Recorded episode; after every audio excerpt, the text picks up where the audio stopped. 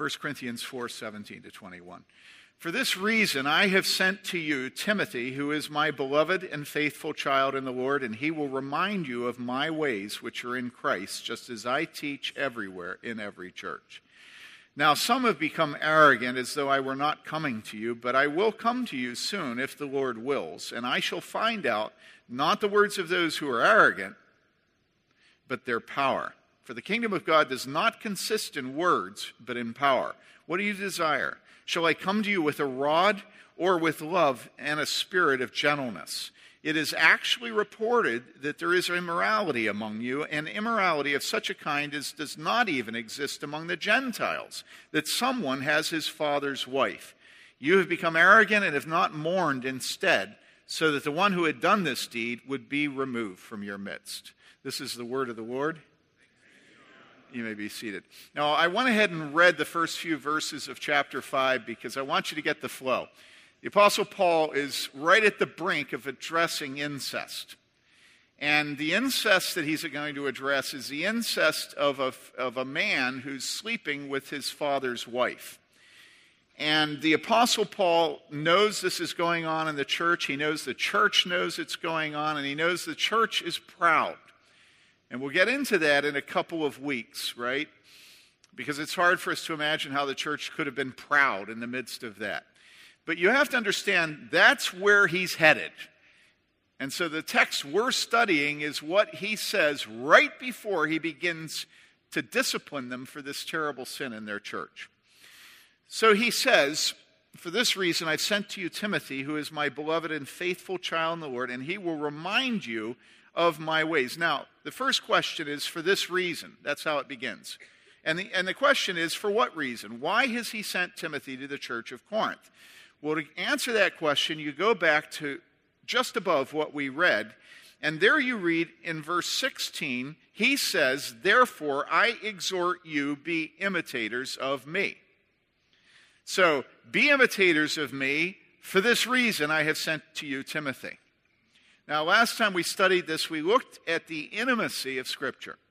Or I should say the intimacy of Paul and Timothy and all the Christians in all the churches. They knew each other. They knew each other's sins. They knew each other's strengths. They loved each other. They kissed each other. They hugged each other. And we know this because the Bible says it.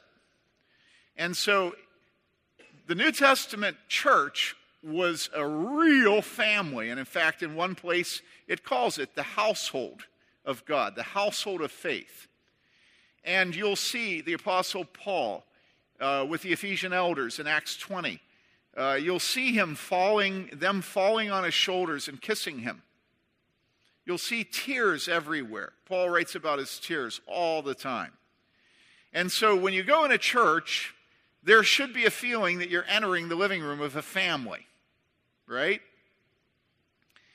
And when you go into the book of First Corinthians, there's a feeling that you're entering the living room of a family. And this is intimate, this talk, where he says, imitate me, and then for this reason I have sent to you Timothy, who's my beloved and faithful child in the Lord, and he will remind you of my ways. Imitate me. Here comes my son. He will remind you of my ways. Now, isn't that a wonderful picture of fatherhood and sonship? That you as a son have your goal as a son to imitate your father. And you say, well, not my father. My father's a sinner. I say, what do you think Paul was? Paul was a sinner. And so it's the typical thing with children where you tell them, you know, take the trash out. And so what do they do? Well, they go grab the, the trash can and walk to the back door and open the back door and they put it outside. And you go, okay, you go, are you an idiot? I said, take the trash out. Well, I did take the trash out. In other words, kids often will literally obey you, make a big show of being obedient, and do exactly the opposite of what you intended them to do. And they know that full well. Don't ever let them snooker you. Right? Now, that was an obvious example because I couldn't come up with a, a, a more real one off the top of my head, right? Okay. And so Paul's saying, imitate me. And Paul's a sinner. And so obviously he doesn't mean imitate my sin, right? He wants them to imitate the places where he has it right. And we know that because he goes on and says, for this reason, imitate me, for this reason I sent to you Timothy, who's my beloved and faithful child in the Lord, and he will remind you of my ways. And if it stopped there, we'd think, well, your sin and your righteousness. But he says, of my ways, which are in Christ. And so there we know that he's telling him to imitate the things about Paul that are in Christ. In other words, the things that are like Jesus.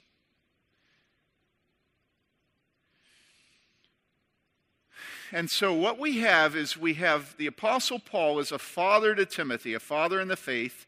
Fatherhood goes far beyond your biological father. Fatherhood is anybody who has had a profound influence. All the sports films you've ever watched are the story of a father. And typically, like Hoosiers, it's the story of a bad father and a good father. And the good father's the coach and the bad father's the, the biological father, right? But you have fatherhood. You have somebody that a young man looks up to and wants to be like, right? I want to be like Mike, right? And so here, Timothy is young. How young is Timothy? Well, Timothy as a pastor is so young that ten years later, from what I just read, the Apostle Paul writes him and says, don't let anybody despise your youth. As you exercise authority in the church, don't let anybody despise your youth. So Timothy is probably like your age. I'm going to guess he's like in his teens. Now, I may be wrong. He might be in his early twenties, but how many of you would like to have somebody sent by an apostle into your church and then him telling you, obey him?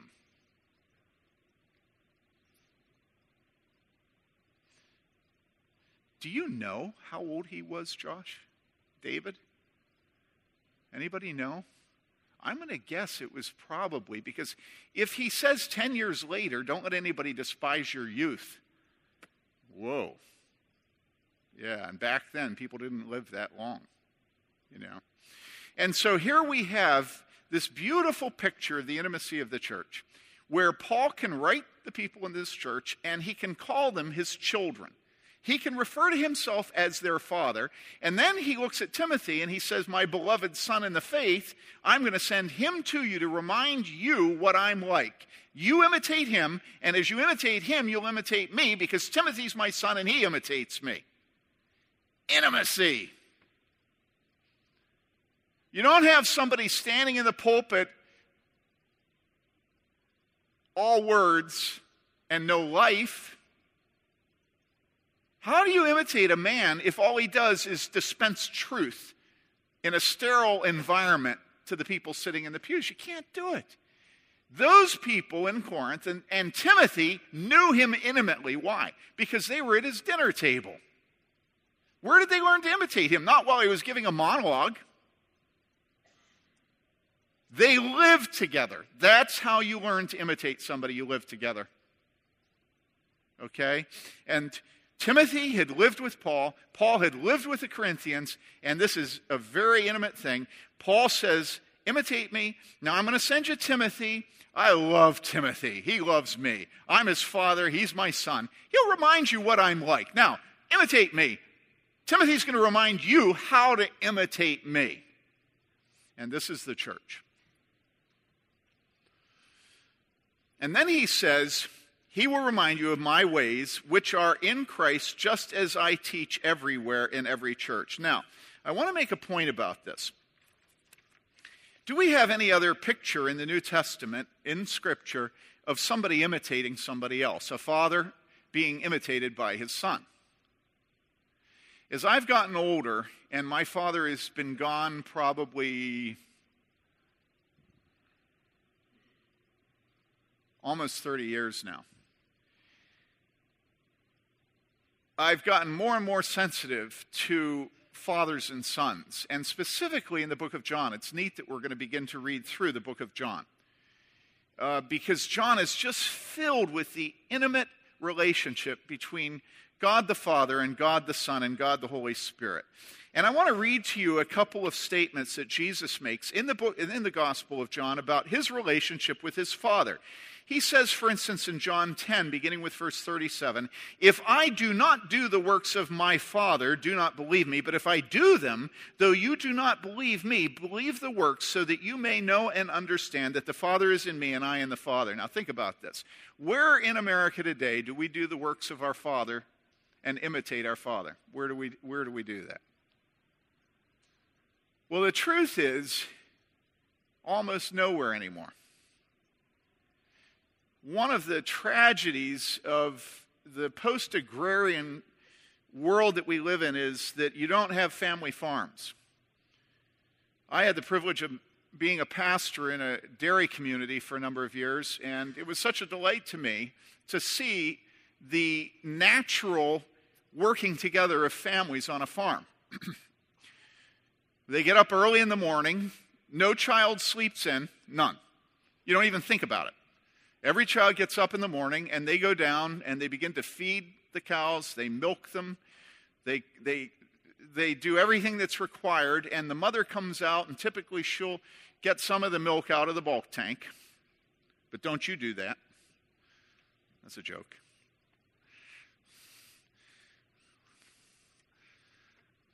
I've been thinking a lot about diet lately. Uh, she'll get some milk out of the bulk tank. She'll take it into the kitchen, and she'll cook breakfast. And when they get done, hard work, early in the morning, they will come in and eat a big breakfast, all right? And then, depending on the season, there is a division of labor on a family farm. And nobody patronizes a mother of farm kids, a wife of a farmer. Nobody ever patronizes her, the little woman. You wouldn't think of saying that about a farm wife, because typically she's the one that handles the books. She's the one that keeps track of the money, all right? And so people aren't patronizing her. She also often helps out in the milking. Um, often she helps out, especially in, in, in seed time and harvest, with field work, driving the biggest tractors. Um, but there's a very clear division of labor when it comes to the grass. When it comes to the grass, the farm wife cuts the grass. She rides the little tractor. And I've known a number of farm wives who get very upset if their husband ever gets on the tractor that cuts the grass. That's her job. She gets to do that. All right? And so think of how kids grew up in an environment like that. They grow up working next to their mother and their father.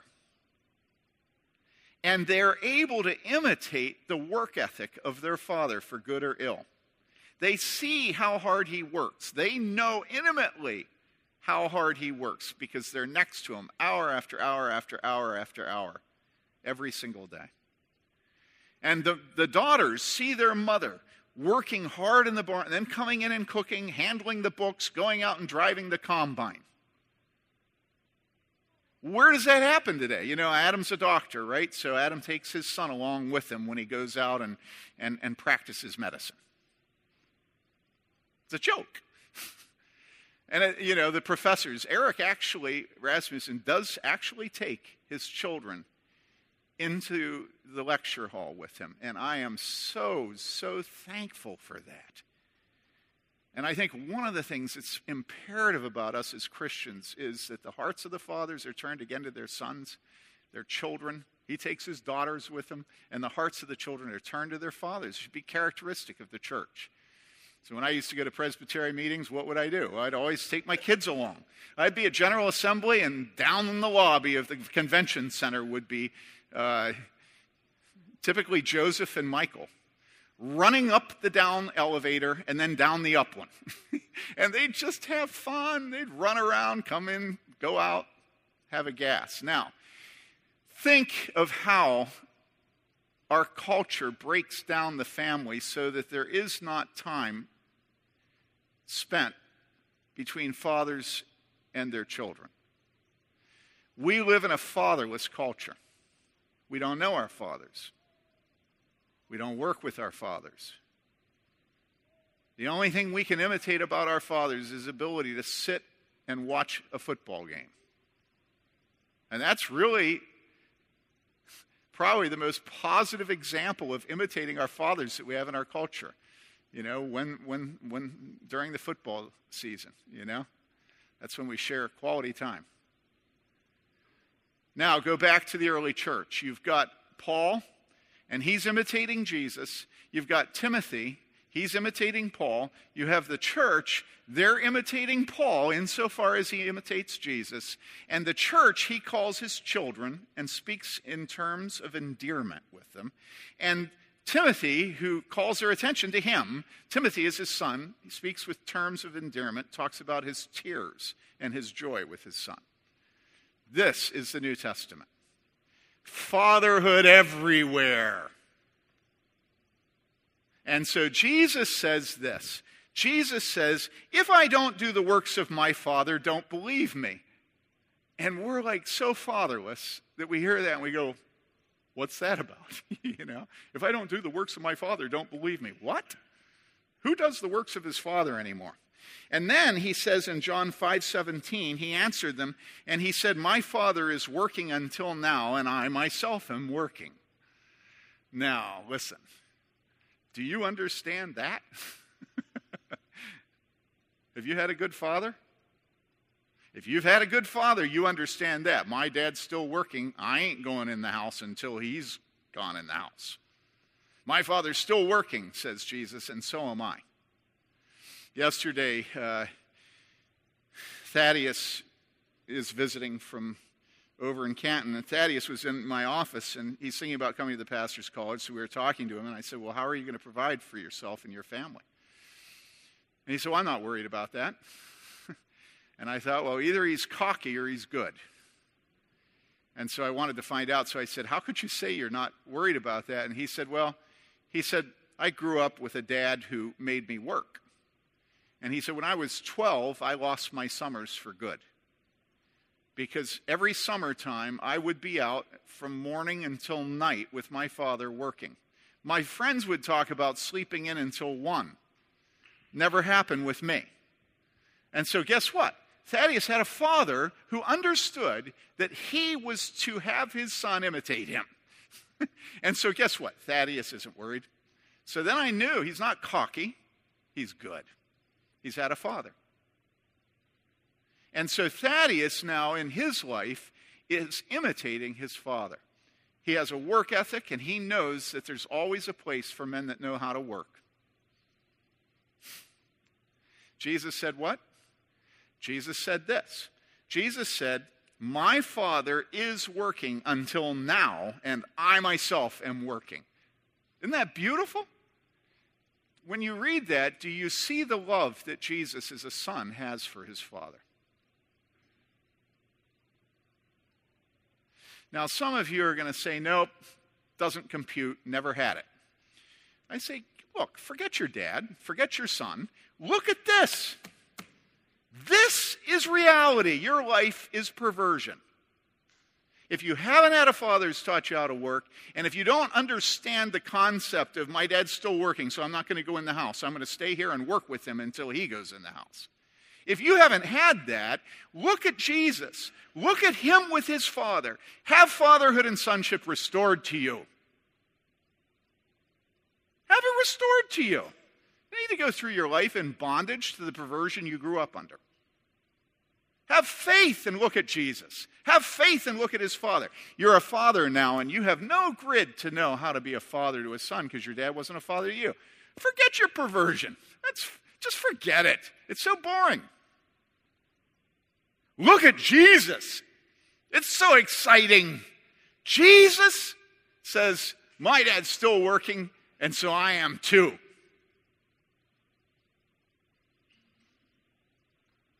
And then seduce your son to want more than anything else in his life to work next to you. Now, what was that yesterday, David? Who was it? Oh, I know who it was. Um, where's Lawrence? Janet. There's Janet. You know who it is? It's your, it's your son-in-law. So Janet has a son-in-law who's an electrician. And their mother, and he's got all these little boys, and they're, they're all a spitting image of him. And this guy makes type A look asleep. Okay? Trust me. And so their mother is homeschooling, and she's trying to motivate them in a competition for reading. And so what is the prize? Well, the prize is that whoever wins the contest among the sons will what? Will get to spend a full day with their father. Oh, oh, oh man. That's drop dead gorgeous. And guess what? Do you think the sons are competing? You bet they're competing. And do you think the mother's keeping score? You bet she's keeping score. Not no cutters soccer here. Jesus says what? Jesus says, my Father is working, and so am I. I remember growing up, always wanting to work with my father. That's all I ever wanted to do. I wanted to be like Daddy, right? Finally, I was about, I think, twenty-one. I was living out in Boulder, and my dad was head of the Christian Medical Society. And he had a camp at Deerfield Valley Ranch down outside of uh, uh, the Springs, Colorado Springs. And he and my mother were going to go and speak. And he called me up, and he said to me, Tim, I'd like you and Mary Lee to come down, and I'd like you to work at the camp that week taking care of the high school kids. I was working up at First Pres in Boulder, and I'm telling you, I died and went to heaven when my father asked me that. I did. I died and went to heaven that my father would ask me. Do you know what my dad used to do? Every time he'd write a column or every time he'd give a talk, do you know what he did? He would read it to me over the phone before he did it and ask me what I thought he should change. Can you imagine that? Did he need me? He didn't need me. Maybe he did. So anyhow, I told Mary Lee, and I was so excited, and then my dad had a heart attack down in Mexico, and he had to cancel the camp. It really was one of the tragedies of my life. Never got to do it. Jesus said what? Jesus said, remember? Jesus said, my Father is working until now, and I myself am working. In John eight, he says, I speak the things which I have seen with my Father. Therefore, you also do the things which you heard from your father. And is that good? No, that's not good. Because he's talking to the religious leaders, and he's telling them that they belong to Satan. And so this is the kind of image, the, this is the intimacy, this is the organic, the, the real life of the New Testament. It's fathers and sons. And you say, well, what about me? I'm a woman. And I say it's one of the perversions of our day that women don't understand that women are dealt with as men are dealt with. And so, of course, it's true for mothers and their daughters. The thing is, typically, it's easier for a daughter to grow up and to mimic her mother than it is a son or father, because the father typically works outside the home. And the mother typically, in this church, still works in the home, or at least is there when her kids come home from school. And so it's a little bit easier for daughters to learn what they need to learn. Plus, all their teachers are women anyhow.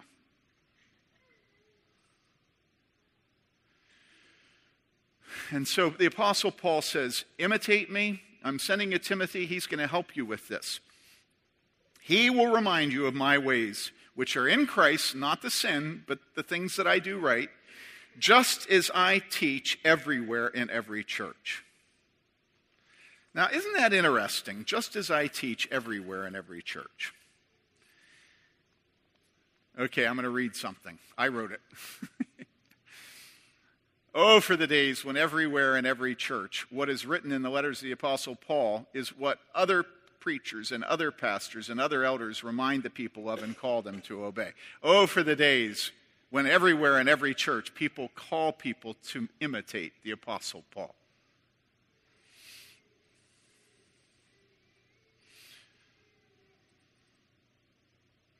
Oh, for the days when right belief and right living, right practice and right doctrine prevailed. And we knew what they were because we listened to the Apostle Paul. But today we've gotten more sophisticated than that, and we must defend the Apostle Paul. Defend the Apostle Paul. Defend him. Defend him? Defend the Apostle Paul? Defend him? What world do I live in?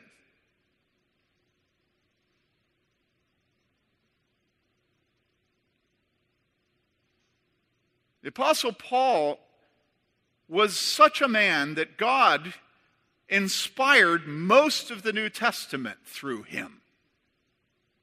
And you want me to defend the Apostle Paul?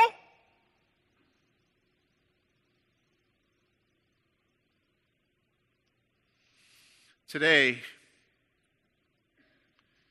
we've gotten more sophisticated than that. We must defend the Apostle Paul. He was repressed. He was a male chauvinist. He was in bondage to his ancient patriarchal culture. He was stupid. He was weak. He was on a trajectory away from himself and away from his letters and away from his commands and away from God's order of creation. And our job is to plot that trajectory across history and establish where he expected, really in his deeper self, where he wanted to end up today. With respect to the grand work he was engaged in of remaking the church and her people in the image of the French Revolution. And Lucas says, come on, where is he?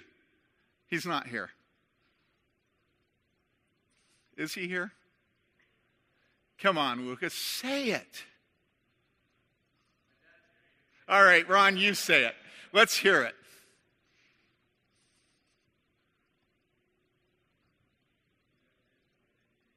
Oh, you can't. Nobody can hear you. Come on.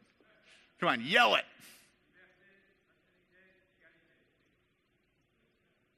So do you all know what he's saying? They were the three cries of the French Revolution. Liberty, equality, and fraternity. And so if we look at where the Apostle Paul hoped to be in a few millennia, he hoped to be at the place where the French Revolution took its stand. Liberty, fraternity, equality, and always equality. Do you understand this?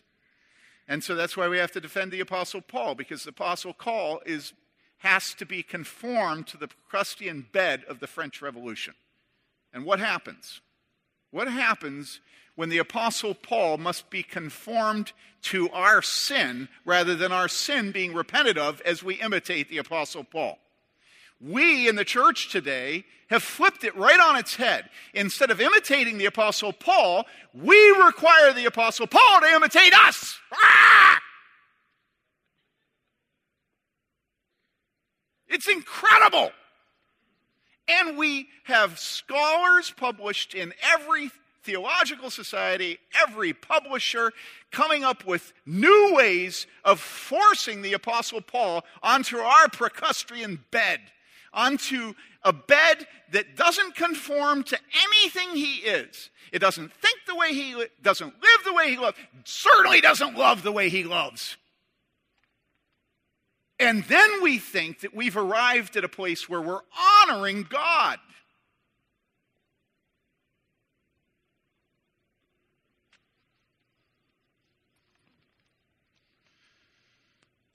And so first we made slaves equal, because the Apostle Paul would have told the slaves to rebel if he'd been able to. And next we made women equal, because the Apostle Paul would have told women to rebel. Bell if he'd been able to. And what do you think comes next? You know doggone well what comes next. What comes next is your children. That's the next rebellion. You can't draw a line in the sand and say this much rebellion and no more. Right? There's absolutely no way that Christians, let alone unbelievers, are going to be able to discipline their children. Because it takes a village. All the authority of this country is being transferred to Washington, D C and to government. Do you understand this? And so the Apostle Paul, if he'd known what he was going, doing, he would have told the slaves to have an armed insurrection and not to live content in the state in which they were. And he would have told the women to have an armed insurrection. You know, anybody read A Doll's House? The Apostle Paul had known what he was doing. The church would be filled with Noras that left their husband and children so they could go off and discover themselves. And pretty soon, guess what our children are going to do? Our children are going to kick us and punch us and curse us. And we're going to say, where did that come from?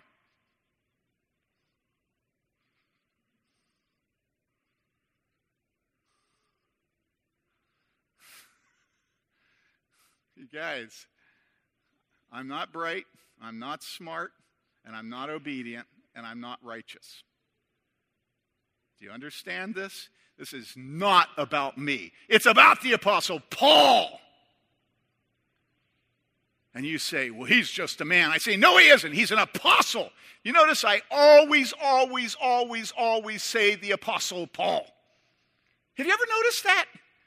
When I write, look at it at the blog. It's the Apostle Paul, the Apostle Paul. Why do I say that? Because I want to remind all of you rebels that all through his letters, he claims his office, he claims his authority, and every single person to whom he delegates that authority, he demands that they call people to submit to them.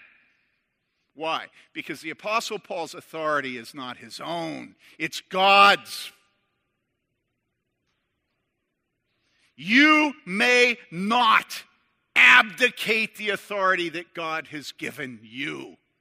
If you're a mother, it is imperative that your children obey you. If you're a father, it's imperative that your children obey you. Now you know that I'm not going to stop there, right? It is imperative that your wife obey you.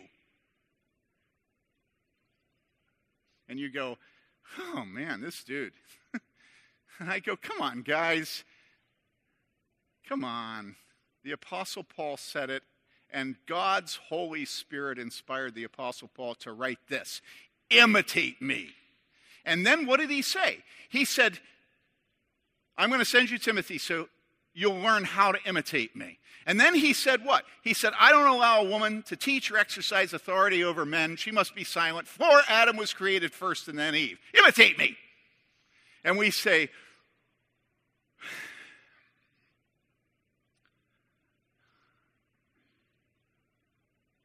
the Apostle Paul was repressed. The Apostle Paul was a misogynist. I believe in Jesus. I don't believe in the Apostle Paul.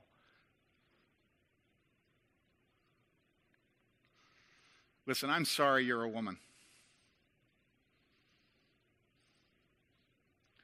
But you are. Now, the truth is, I'm not actually sorry you're a woman. The truth is that I think the whole world is sorry you're a woman, and I'm the only one who isn't.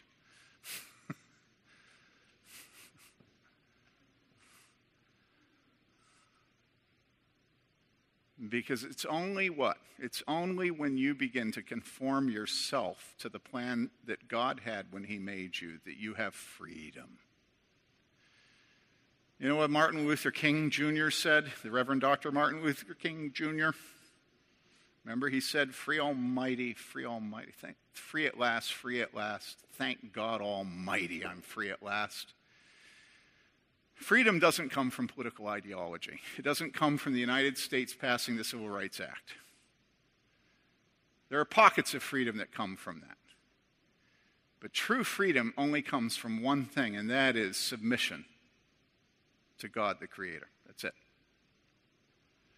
The only adventure in life is the man who conforms himself to the law and the character of God. and he has the only adventuresome life. The only courage that's needed is the courage of Christians. The only excitement is not people that do drugs. You see the excitement of a, a guy that smoked a joint, right? Oh, wow, man. It's deep, dude. It's deep. Wow, man. Wow. And what does everybody call him? They call him a stoner. And what does a stoner mean? That the guy's exceptionally perceptive?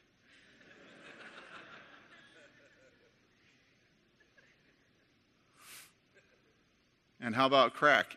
And how about crystal meth? How about Oxycontin?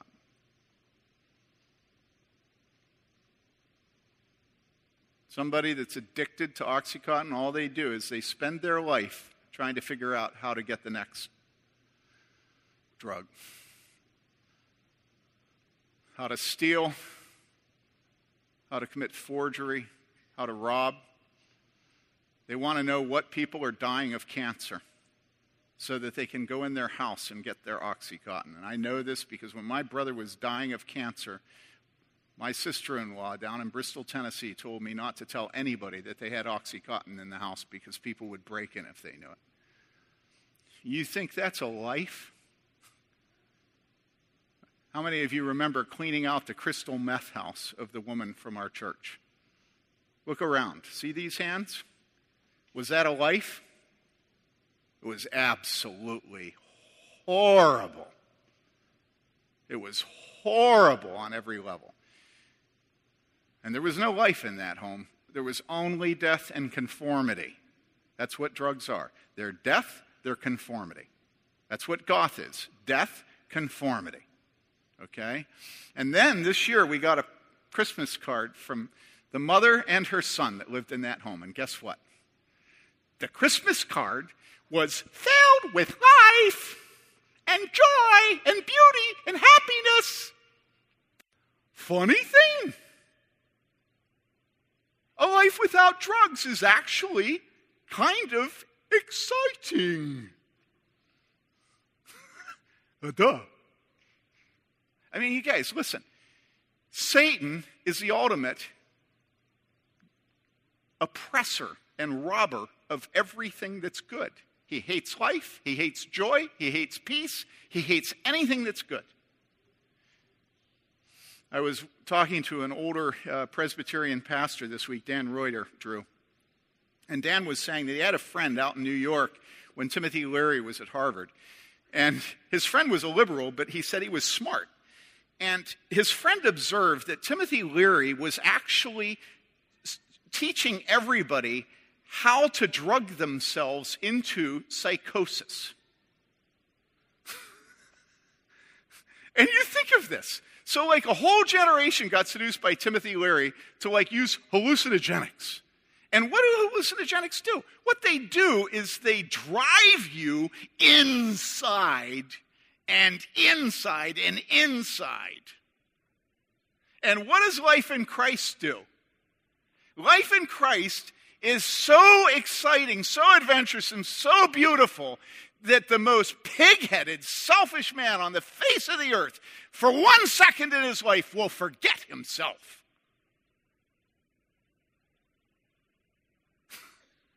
He forgets himself. And the Greek for forgetting yourself is ekstasis. To ex, out of, stand, stasis, ekstas, ecstasy. Ecstasy is when you're able finally by the power of the Holy Spirit and the vision of God and the ministry of Jesus Christ to stand outside of yourself. And what do drugs do? They drive you in and in and in and in and in. What does pride do? Drives you in and in and in. What does narcissism do? In and in and in and in and in. What does what does sexual immorality do? Give you intimacy? Do you have intimacy when you're sexually immoral? No, you have no intimacy whatsoever. It's flesh for your own self-gratification. And the Apostle Paul says, imitate me. And then he says, he, Timothy, will remind you of my ways which are in Christ, just as I teach everywhere in every church. Now, here's a weird thing, right? I've been going on about freedom, right? And bondage. I'm showing you that drugs are bondage. I'm showing you that they're boring, right? But people that use drugs think that they're individualists. People that use drugs, people that wear goth, that, that cop a goth posture, are convinced that they are individualists, right? But did you read what it said at the end of this text, at the end of this verse? What it says at the end is, just as I teach everywhere in every church. And what I want you to understand is, the whole point of this text is to make you a conformist and to take away your bondage, to make you a conformist so that you will not have to conform anymore. Do you understand this? As you conform yourself to Timothy, who in turn is conformed to Paul, who in turn is conformed to Jesus Christ, you will for the first time in your life have liberty, and it won't be a posture you cop. It's not going to be the car you drive. It's not going to be the music you listen to, the films you have up on Facebook. It's not going to be how you do your hair. It's not going to be how you play your game. It's not going to be any of those things that the world teaches you give you individuality. The only way you'll ever have individuality is if you are absolutely conformed to the image of Jesus Christ. The only way you'll ever be conformed to the image of Jesus Christ is if you're absolutely conformed to the boring but unbelievably exciting doctrine that the church has always taught everywhere all across time. In other words, conformity to Jesus Christ, to his monolithic authority, monolithic doctrine, monolithic church. Conformity there is the only freedom any man has ever had.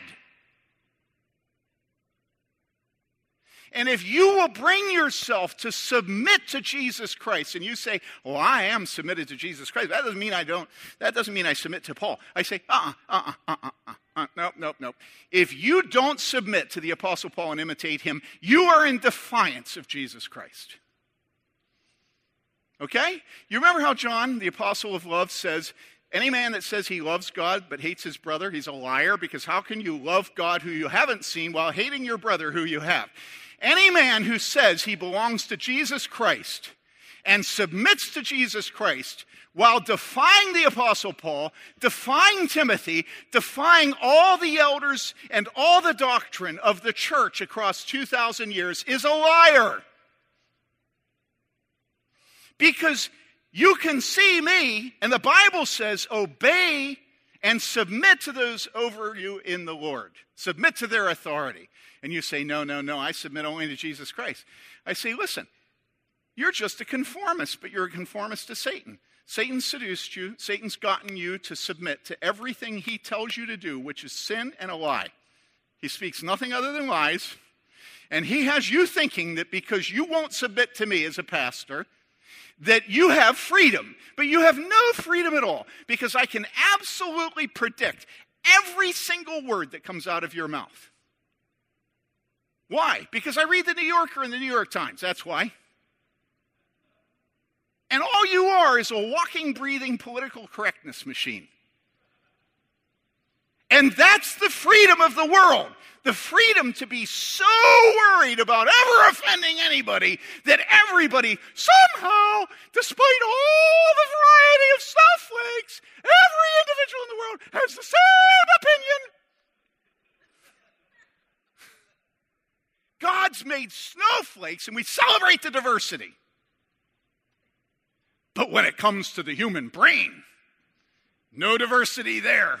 Don't think about Jews, don't think about blacks, don't think about homosexuals, don't think about women, don't think about men, don't you dare think about anything.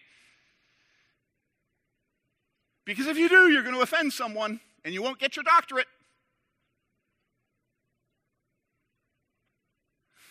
Listen, Satan is boring. Satan is boring. He is boring.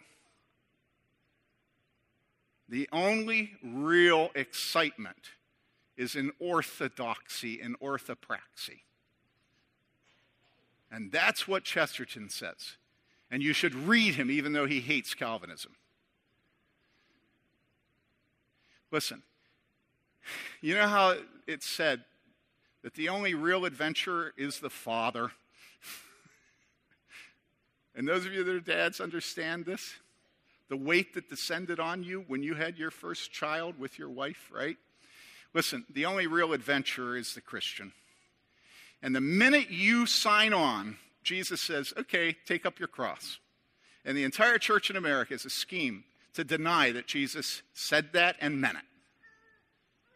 If you become a Christian, it's your privilege to get on a ship that never sees another ship, but that it engages it. Jesus Christ sends a shot across the bow of every other ship in the sea. You know, Hornblower. Any of you read Horatio Hornblower? You know, always out there looking for a fight. Why? For his own glory. But when you're a Christian, everywhere you go, people will attack you. And everything out of your mouth, they will perceive to be a shot across their bow. Because it's so clear you're an other, you know? You're not politically correct. You're not walking around worried that people might be offended. You love Jesus, and it oozes out of your pores. And that's why everywhere the Apostle Paul went, he was hated, he was whipped, he was beaten. And don't worry, you won't have to be that way unless you're a man, unless you're a leader. And so what we see here is that the world, claiming it's giving you freedom and individuality, will get you on drugs. It'll have you listening to the same music everybody else does, watching the same sports contests everybody else watches. The world only has conformity. That's all it has. That's it. And there's no freedom in it. But if you follow Jesus Christ, you'll have freedom. And you know what else? You will become the most weird individual you've ever met on the face of the earth. Because only in Christ are we free to express the diversity of gifts that God put in every single one of us. Only in Christ are we able to be the snowflakes God made us to be. Now, if you're not laughing right now, there's something wrong with you if you know me. I mean, whoever thought I would give a sermon on be a snowflake for Jesus? Listen, I want to say to all of you, when the Apostle Paul tells us to conform oursel- ourselves to him as he conforms himself to Christ, and to f- conform ourselves to Timothy as he conforms himself to Paul as he conforms himself to Christ. And when he says what? He says, just as I teach everywhere in every church. I want you to understand that obedience and submission and conformity are exactly what you want when it comes to, to your life. In fact, I'm going to make the case that the, your whole life will be conformity. And it will either be the conformity to Satan and his lies that will repress and oppress you and your children and your wife until you go into the grave, and then the soil will conform you. Or when you conform yourself to Jesus Christ, then unbelievable excitement, adventuresomeness, uh, fights, sweetness, love, tears. And then when you die, you won't be cast into the bottomless pit, but you will go into a place where, if you were to take all the talk and all the thinking about diversity and all the universities of the world for the last fifty years, it won't even hold a candle to the diversity there is in heaven. Hell will be a place of infinite conformity and sadness and gnashing of teeth. And even the flames and the worms will conform your body to their designs. Heaven, there will be no end to the fertility and the work that's necessary and the variety of music that gives glory to God. Daryl Hart's going to find out about that. And so, people, you have your choice. And the choice is, okay, okay, all right. You got to serve somebody. It may be the devil, and it may be the Lord. But you're going to have to serve somebody. It's Bob Dylan. It's a great song. So who's it going to be?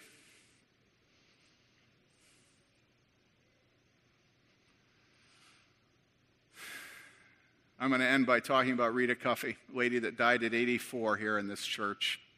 Probably Mary Lisa, my closest friend, until she died. She went to Boston Latin School, and then she was at Radcliffe, and then she was at Harvard, post uh, getting a, a doctorate in astronomy when she met another astronomer and decided to throw away her fellowship and get married. Brilliant.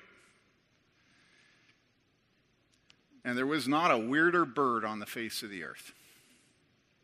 You walked in her front door and you saw Chocoglobulin or whatever those cereal thing, you know, Chocoholic or I don't know. What are they called? Count Chocula, yeah. And then you had like Rice Krispies. And of course, the whole downstairs was filled with learning, books, every manner of thing you could imagine. But there on this bookshelf that greeted you when you walked in, a bookshelf in the middle of a room, by the way, and an ugly one at that, coming out of the top of the bookshelf were these four cereal boxes. And it was disconcerting because what Jimmy, her husband, or Rita, I don't know who did it, what they'd done is they'd taken a little dowel and put it through the corners of all the boxes. So that when you walked in, these boxes were hovering over you with no indication of suspension by anything. And you would always just be on edge when you walked in her front door just because you knew the boxes were there and what's holding them up anyhow. And you knew in your mind that there must be a dowel through the thing and that's what's holding. But I mean, if this is the bookshelf, they were like over here, over space. That was Rita Cuffey. And Rita Cuffey, I think, was the most godly person I've ever known. And you know something? She was the weirdest person I've ever known. And I'm telling you, when you become holy, you will become more unusual. Because you have been made by God unbelievably different than anybody else on the face of the earth. And as you stop being oppressed by Satan and your mother, that's a bit of a joke, as you stop being conformed to political correctness, all of a sudden, your insight into your discipline will explode. Your creativity will explode. Your freedom will explode. And you'll get to be like Rita Cuffey.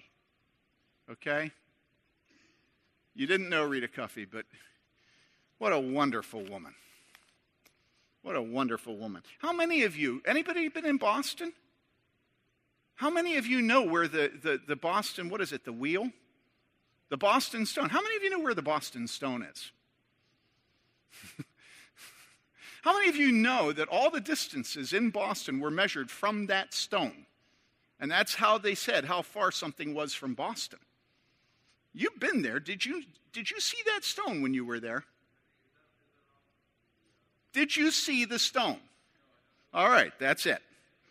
Okay? M I T didn't teach you that, did it? Nope.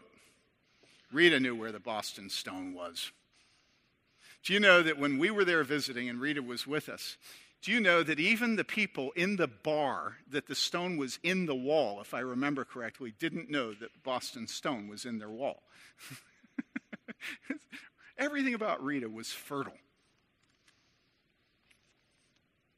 Everywhere she went, life happened. And when Rita prayed, God heard her. When Rita first became a Christian, she read in the Bible that it said, when you pray, go in your closet. So from that day on, she went in her closet and shut the door. Such an ignorant woman. So literalistic, so conformist. And I don't really mean those things, but that's how we would approach somebody like that. Let's pray.